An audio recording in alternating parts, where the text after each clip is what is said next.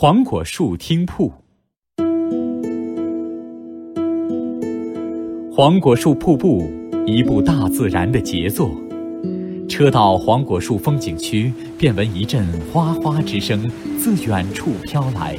若微风拂过树梢，渐近渐响，最后潮水般涌漫过来，盖过了人喧马啸，天地间只存下一片奔泻的水声了。透过树隙，便见一条白莲挂在岩壁上。上面折为三叠，似一阔幅白绢正从基柱上吐泻而下，那哗哗水声合成了千万架织布机的大合奏，响遏行云。我们去时正遇上枯水季节，瀑布的水势并不宏大，远不如徐霞客在游记中所描写的那般摄人心魄，所以游者甚为寥落，连街上的不少店铺都早早关门打烊了。据当地人介绍，盛水季节，瀑水激出的水花雨雾腾空而上，随风飘飞，漫天浮游，高达数百米，落于瀑布右侧高岩上的黄果树小镇，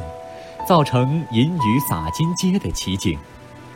可惜我们去的不是时候，无缘一睹其壮观，留下了一点遗憾。黄果树瀑布落在一片群山环抱的谷地。我们自西面顺着石阶下行，山径寂寥无人，哗哗的瀑布声在山谷间震荡着、回响着，似千百架低音提琴在奏鸣、在轰响。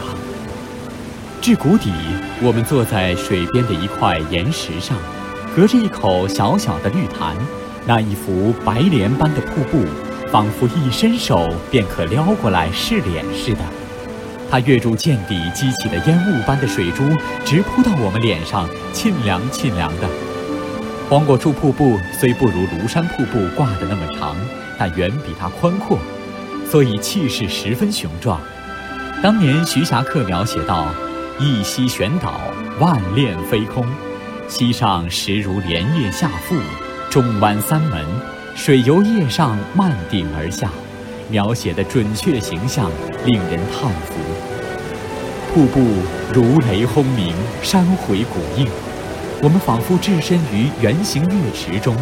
四周乐声奏鸣，人若浮身于一片声浪，每个细胞都灌满了活力，让人真正感受到自然的伟大与恢宏。我们久坐岩上，任沁凉的飞珠扑上火热的脸庞，沾湿薄薄的衣衫。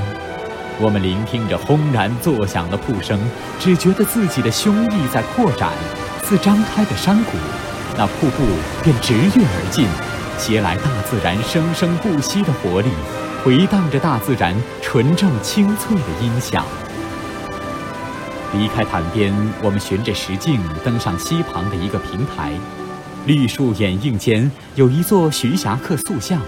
他正摇对瀑布做凝神谛听状。他完全沉醉了，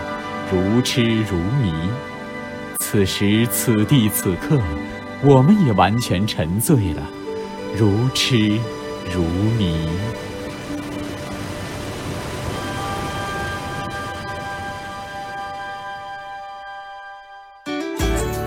更多课文，请关注微信公众号“中国之声”。